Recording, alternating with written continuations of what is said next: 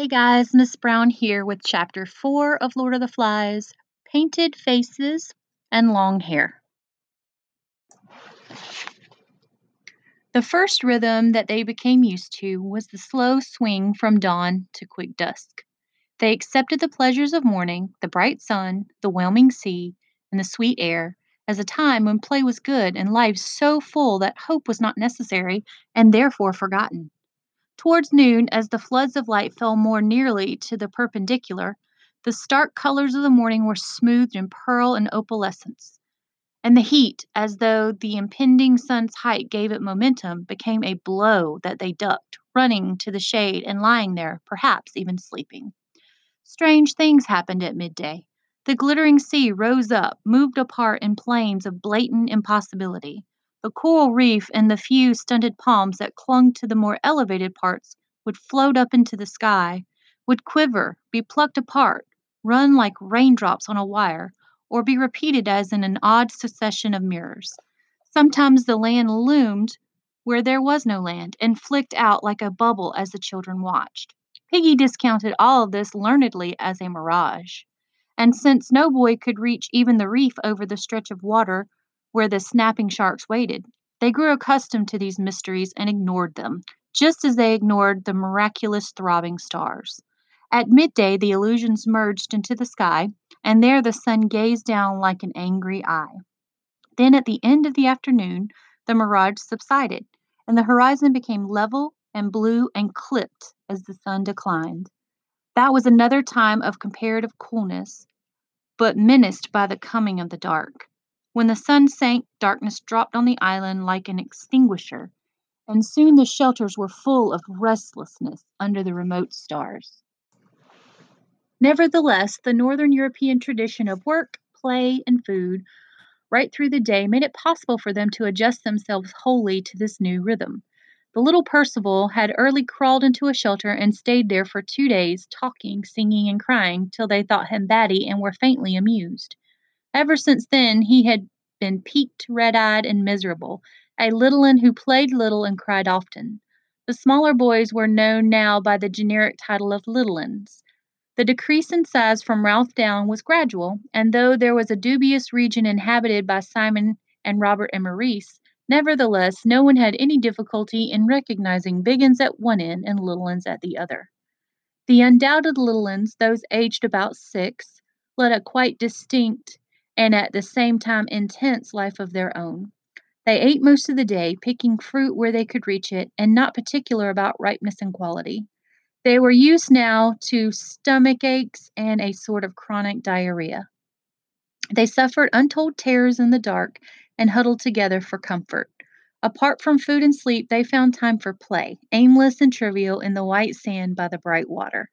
They cried for their mothers much less often than they might have been expected. They were very brown and filthily dirty. They obeyed the summons of the conch, partly because Ralph blew it, and he was big enough to be a link with the adult world of authority, and partly because they enjoyed the entertainment of the assemblies. But otherwise, they seldom bothered with the big uns, and they, their passionately emotional and corporate life was their own. They had built castles in the sand at the bar of the little river. These castles were about one foot high and were decorated with shells, withered flowers, and interesting stones. Round the castles was a complex of marks, tracks, walls, rail lines that were of significance only if inspected with the eye at beach level. The little ones played here, if not happily at least, with absorbed attention, and often as many as three of them would play the same game together. Three were playing now. Henry was the biggest of them. He was also a distant relative of that other boy whose mulberry marked face had not been seen since the evening of the great fire. But he was not old enough to understand this, and if he had been told that the other boy had gone home in an aircraft, he would have accepted the statement without fuss or disbelief. Henry was a bit of a leader this afternoon because the other two were Percival and Johnny, the smallest boys on the island. Percival was mouse colored and had not been very attractive even to his mother. Johnny was well built, with fair hair and a natural belligerence. Just now he was being obedient because he was interested, and the three children kneeling in the sand were at peace. Roger and Maurice came out of the forest. They were relieved from duty at the fire and had come down for a swim. Roger led the way straight through the castles, kicking them over, burying the flowers, scattering the chosen stones. Maurice followed, laughing, and added to the destruction. The three little ones paused in their game and looked up. As it happened, the particular marks in which they were interested had not been touched, so they made no protest. Only Percival began to whimper with an eye full of sand, and Maurice hurried away. In his other life, Maurice had received chastisement for filling a younger eye with sand. Now, though there was no parent to let fall a heavy hand, Maurice still felt the unease of wrongdoing. At the back of his mind formed the uncertain outlines of an excuse. He muttered something about a swim and broke into a trot. Roger remained, watching the little ones. He was not noticeably darker than when he had dropped in, but the shock of black hair down his nape and low on his forehead seemed to suit his gloomy face and made what had seemed at first an unsociable remoteness into something forbidding. Percival finished his whimper and went on playing, for the tears had washed the sand away. Johnny watched him with china blue eyes, then began to fling up sand in a shower and presently Percival was crying again. When Henry tired of his play and wandered off along the beach, Roger followed him, keeping beneath the palms and drifting casually in the same direction. Henry walked at a distance from the palms and the shade because he was too young to keep himself out of the sun. He went down the beach and busied himself at the water's edge. The great Pacific tide was coming in, and every few seconds the relatively still water of the lagoon heaved forward an inch. There were creatures that lived in this last fling of the sea, tiny transparencies that came questing in with the water over the hot, dry sand. With impalpable organs of sense, they examined this new field. Perhaps food had appeared where at the last incursion there had been none. Bird droppings, insects, perhaps, any of the strewn detritus of landward life. Like a myriad of tiny teeth in a saw, the transparencies came scavenging over the beach. This was fascinating to Henry. He poked about with a bit of the stick that itself was wave worn and whitened and a vagrant, and tried to control the motions of the scavengers.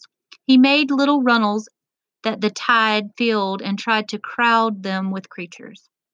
He became absorbed beyond mere happiness as he felt himself exercising control over living things. He talked to them, urging them, ordering them. Driven back by the tide, his footprints became bays in which they were trapped and gave him the illusion of mastery. He squatted over his hams at the water's edge, bowed with a shock of hair falling over his forehead and past his eyes, and the afternoon sun emptied down invisible arrows. Roger waited too. At first he had hidden behind a great palm, but Henry's absorption with the transparencies was so obvious that at last he stood out in full view. He looked along the beach. Percival had gone off crying, and Johnny was left in triumphant possession of the castles. He sat there, crooning to himself and throwing sand at an imaginary Percival. Beyond him, Roger could see the platform and the glints of spray where Ralph and Simon and Piggy and Maurice were diving into the pool. He listened carefully, but could only just hear them. A sudden breeze shook the fringe of palm trees so that the fronds tossed and fluttered. Sixty feet above Roger, several nuts, fibrous lumps as big as rugby balls, were loosened from their stems. They fell about him with a series of hard thumps, and he was not touched. Roger did not consider his escape, but looked from the nuts to Henry and back again. The subsoil beneath the palm trees was a raised beach, and generations of palms had worked loose in this the stones that had lain on the sands of another shore. Roger stooped, picked up a stone, aimed, and threw it at Henry. Threw it to miss. The stone, that token of preposterous time, bounced five yards to Henry's right and fell in the water. Roger gathered a handful of stones and began to throw them.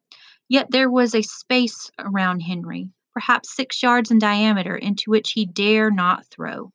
Here, invisible yet strong, was the taboo of the old life. Round the squatting child was the protection of parents and school and policemen and the law. Roger's arm was conditioned by a civilization that knew nothing of him and was in ruins. Henry was surprised by the plopping sounds in the water. He abandoned the noiseless transparencies and pointed at the center of the spreading rings like a setter. This side and that the stones fell, and Henry turned obediently, but always too late to see the stones in the air. At last he saw one and laughed, looking for the friend who was teasing him. But Roger had whipped behind the palm again, was leaning against it, breathing quickly, his eyelids fluttering. Then Henry lost interest in stones and wandered off. Roger! Jack was standing under a tree about ten yards away. When Roger opened his eyes and saw him, a darker shadow crept beneath the swarthness of his skin. But Jack noticed nothing. He was eager, impatient, beckoning so that Roger went to him. There was a small pool at the end of the river, dammed back by sand and full of white water lilies and needle like reeds. Here Sam and Eric were waiting, and Bill. Jack, concealed from the sun, knelt by the pool and opened the two large leaves that he carried. One of them contained white clay, the other red. By them lay a stick of charcoal brought down from the fire. Jack explained to Roger as he worked. They don't smell me. They see me, I think. Something pink under the trees. He smeared on the clay. If only I'd some green. He turned a half concealed face up to Roger and answered the incomprehension of his gaze. For hunting, like in the war. You know, dazzle paint. Like things trying to look like something else. He twisted in the urgency of telling. Like moths on a tree trunk. Roger understood and nodded gravely. The twins moved towards Jack and began to protest timidly about something. Jack waved them away. Shut up. He rubbed the charcoal stick between the patches of red and white on his face. No, you two come with me. He peered at his reflection and disliked it. He bent down, took up a double handful of lukewarm water, and rubbed the mess from his face.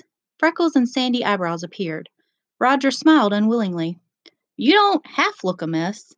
Jack planned his new face. He made one cheek and one eye socket white. Then he rubbed red over the other half of his face and slashed a black bar of charcoal across from right ear to left jaw.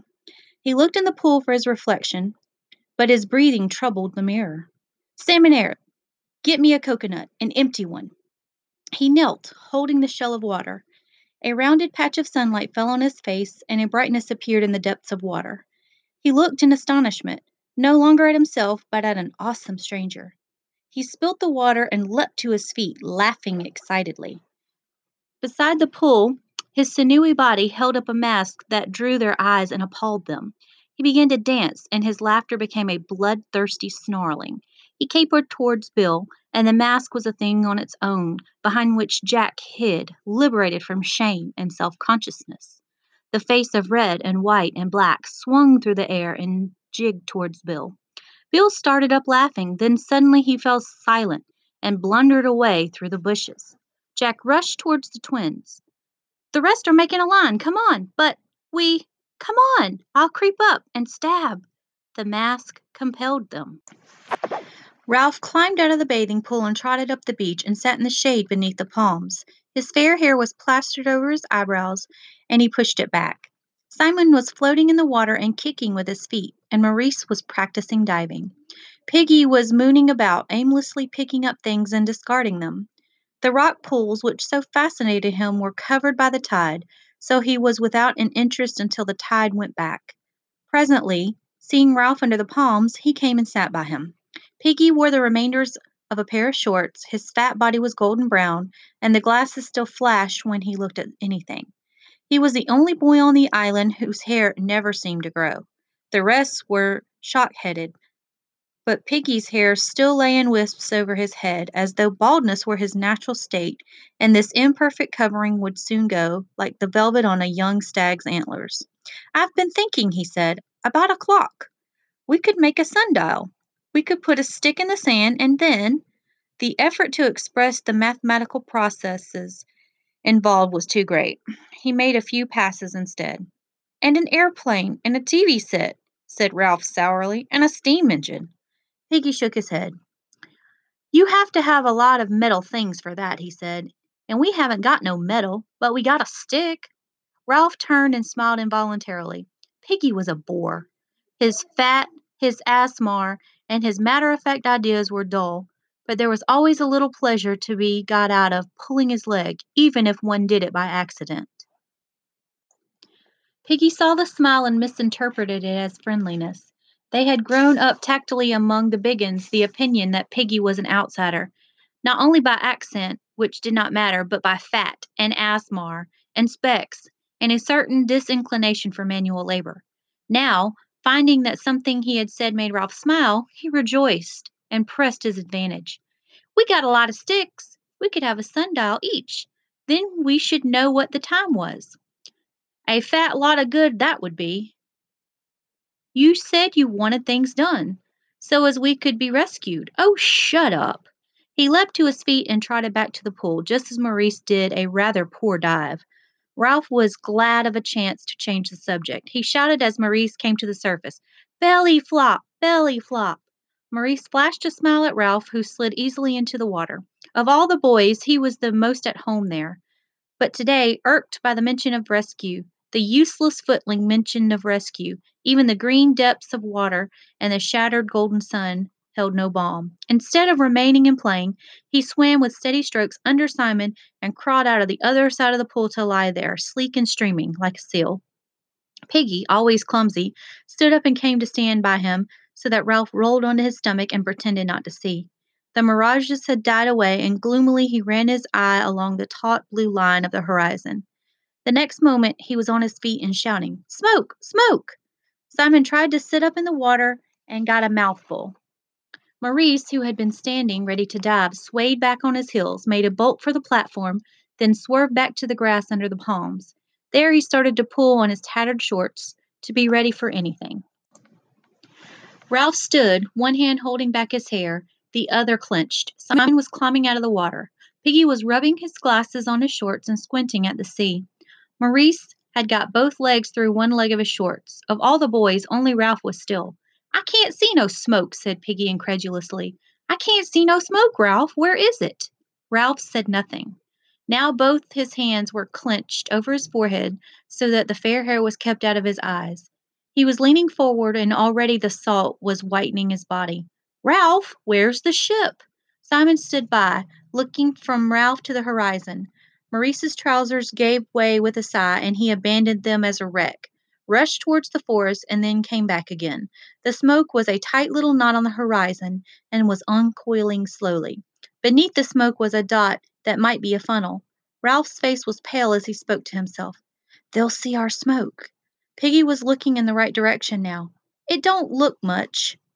He turned round and peered up the mountain. Ralph continued to watch the ship ravenously. Color was coming back into his face. Simon stood by him, silent. I know I can't see very much, said Piggy, but have we got any smoke? Ralph moved impatiently, still watching the ship. The smoke on the mountain. Maurice came running and stared out to sea. Both Simon and Piggy were looking up at the mountain. Piggy screwed his face, but Simon cried out as though he had hurt himself. Ralph! Ralph! The quality of his speech twisted Ralph on the sand. You tell me, said Piggy anxiously, is there a signal? Ralph looked back at the dispersing smoke in the horizon, then up at the mountain. Ralph, please, is there a signal? Simon put out his hand timidly to touch Ralph, but Ralph started to run, splashing through the shallow end of the bathing pool across the hot white sand and under the palms. A moment later, he was battling with the complex undergrowth that was already engulfing the scar. Simon ran after him, then Maurice. Piggy shouted, Ralph, please, Ralph! Then he, too, started to run, stumbling over Maurice's discarded shorts before he was across the terrace. Behind the four boys, the smoke moved gently along the horizon and on the beach. Henry and Johnny were throwing sand at Percival, who was crying quietly again, and all three were in complete ignorance of the excitement. By the time Ralph had reached the landward end of the scar, he was using precious breath to swear. He did desperate violence to his naked body among the rasping creepers so that blood was sliding over him. Just where the steep ascent of the mountain began, he stopped. Maurice was only a few yards behind him. Piggy specs, shouted Ralph. If the fire's all out, we'll need them. He stopped shouting and swayed on his feet. Piggy was only just visible, bumbling up from the beach. Ralph looked at the horizon, then up to the mountain. Was it better to fetch Piggy's glasses, or would the ship have gone? Or if they climbed on, supposing the fire was all out, and they had to watch Piggy crawling nearer and the ship sinking under the horizon. Balanced on a high peak of need, agonized by indecision, Ralph cried out, Oh God, oh God! Simon, struggling with the bushes, caught his breath. His face was twisted. Ralph blundered on, savaging himself as the wisp of smoke moved on. The fire was dead. They saw that straightway. Saw what they had really known down on the beach when the smoke of home had beckoned.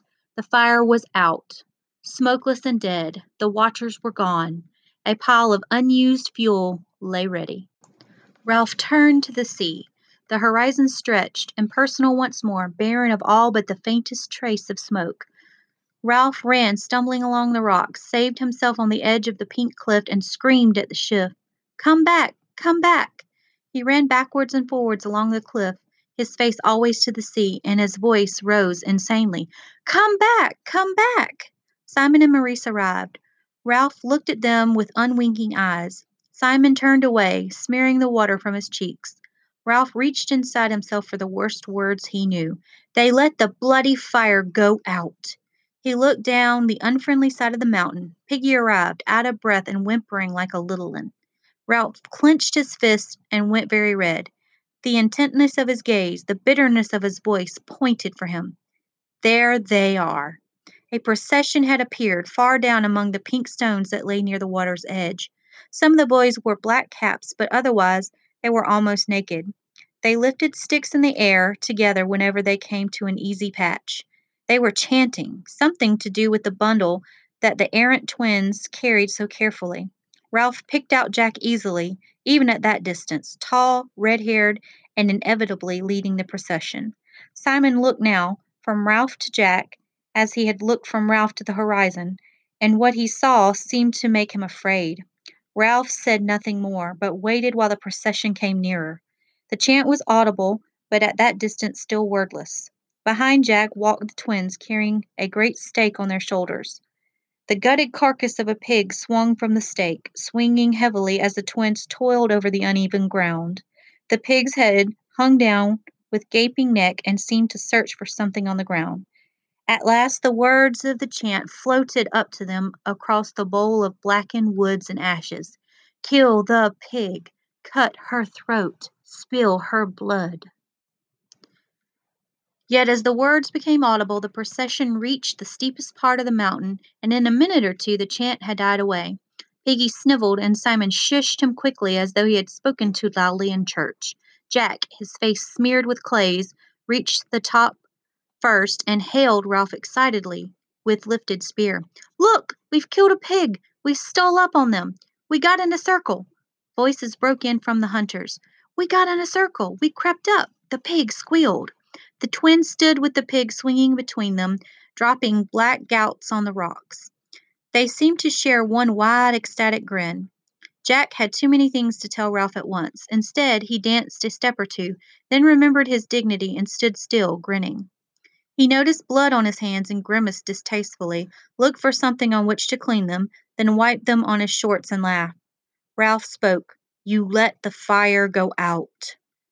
Jack checked, vaguely irritated by this irrelevance, but too happy to let it worry him. We can light the fire again. You should have been with us, Ralph.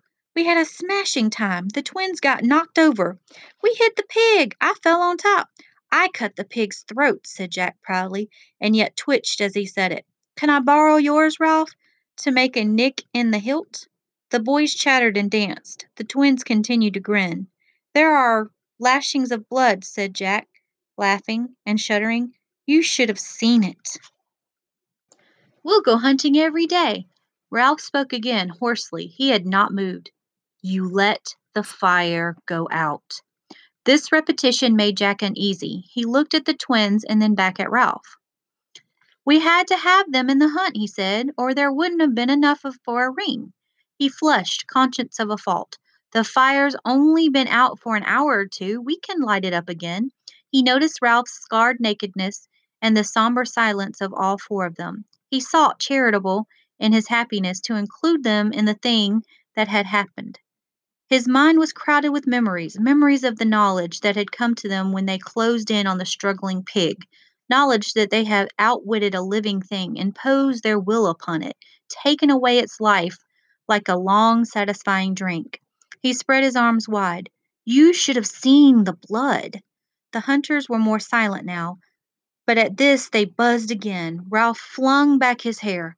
One arm pointed at the empty horizon. His voice was loud and savage and struck them into silence. There was a ship. Jack faced at once, with too many awful implications, ducked away from them. He laid a hand on the pig and drew his knife.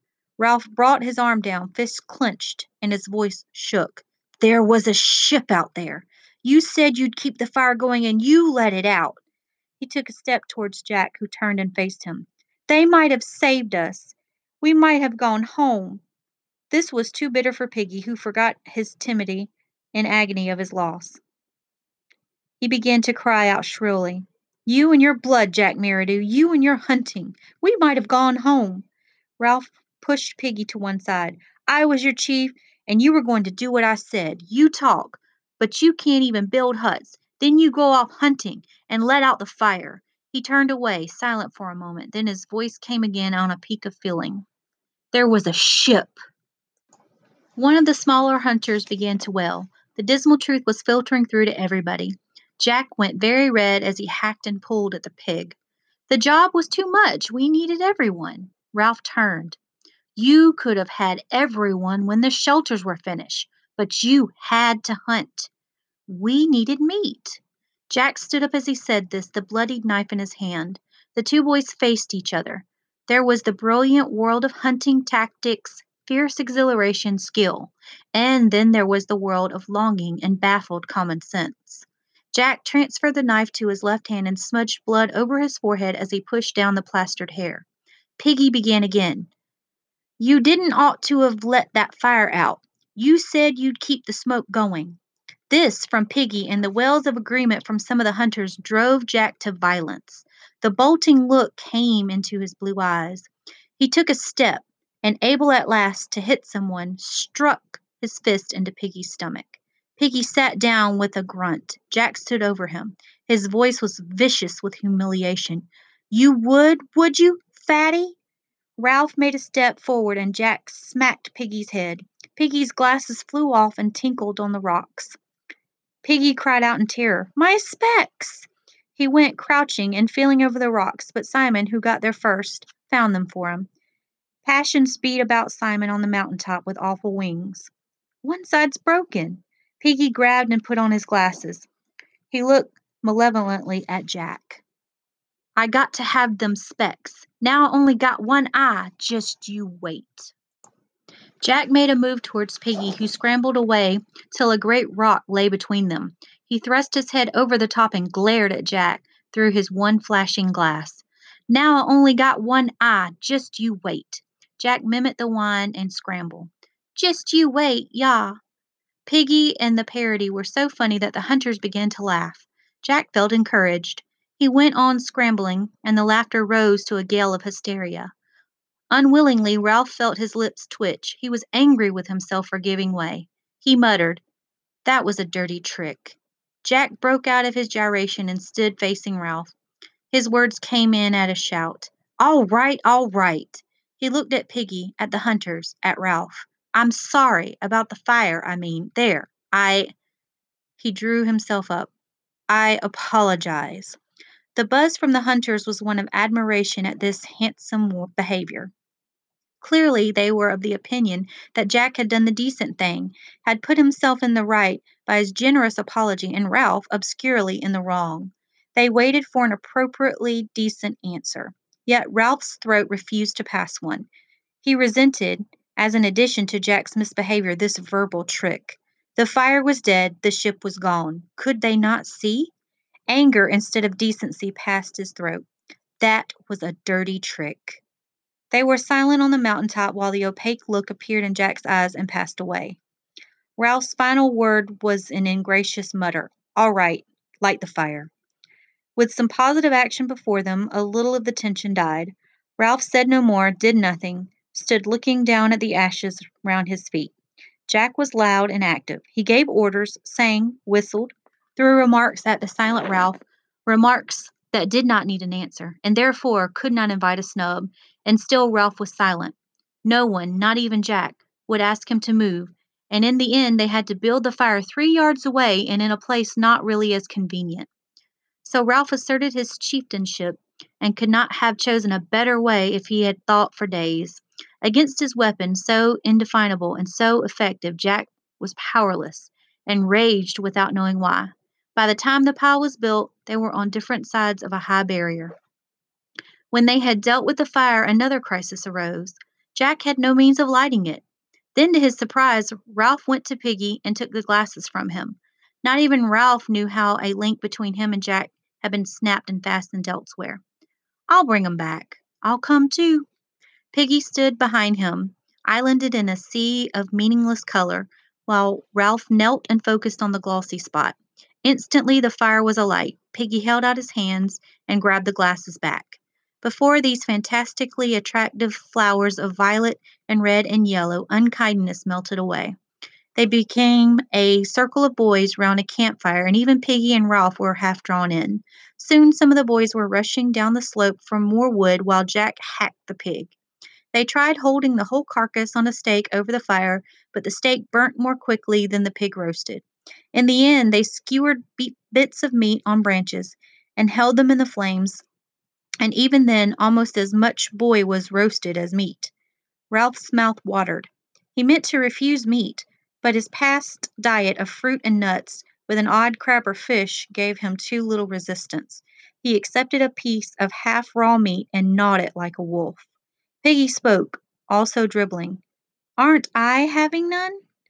Jack had meant to leave him in doubt as an assertion of power, but Piggy, by advertising his omission, made more cruelty necessary. No, you didn't hunt. No more did Ralph, said Piggy wetly, nor Simon, he amplified. There isn't more than a ha'porth of meat in a crab. Ralph stirred uneasily. Simon, sitting between the twins and Piggy, wiped his mouth and shoved his piece of meat over the rocks to Piggy, who grabbed it. The twins giggled, and Simon lowered his face in shame. Then Jack leapt to his feet, slashed off a great hunk of meat, and flung it down at Simon's feet. Eat, damn you! He glared at Simon. Take it. He spun on his heel, center of a bewildered circle of boys. I got you meat. Numberless and inexpressible frustrations combined to make his rage elemental and awe inspiring. I painted my face. I stole up. Now you eat, all of you. And I Slowly the silence on the mountain top deepened till the click of the fire and the soft hiss of roasting meat could be heard clearly. Jack looked round for understanding, but found only respect. Ralph stood among the ashes of the signal fire, his hands full of meat, saying nothing. Then at last Maurice broke the silence. He changed the subject to the only one that could bring the majority of them together. Where did you find the pig? Roger pointed down the unfriendly side. They were there by the sea. Jack, recovering, could not bear to have his story told. He broke in quickly. We spread round. I crept on hands and knees. The spear fell out because they hadn't barbs on it. The pig ran away and made an awful noise. It turned back and ran into the circle, bleeding. All the boys were talking at once, relieved and excited. We closed in. The first blow had paralyzed its hind quarters, so then the circle could close in and beat and beat. I cut the pig's throat. The twins, still sharing their identical grin, jumped up and ran around each other. Then the rest joined in, making pig dying noises and shouting. One for his knob. Give him a fourpenny one. Then Maurice pretended to be a pig and ran squealing into the center, and the hunters, circling still, pretended to beat him. As they danced, they sang, Kill the pig, cut her throat, bash her in. Ralph watched them, envious and resentful. Not till they flagged and the chant died away did he speak. I'm calling an assembly. One by one they halted and stood watching him. With the conch, I'm calling a meeting, even if we have to go on into the dark. Down on the platform, when I blow it. Now. He turned away and walked off down the mountaintop. All right, guys, that concludes chapter four. Hope you enjoyed. We'll be right back.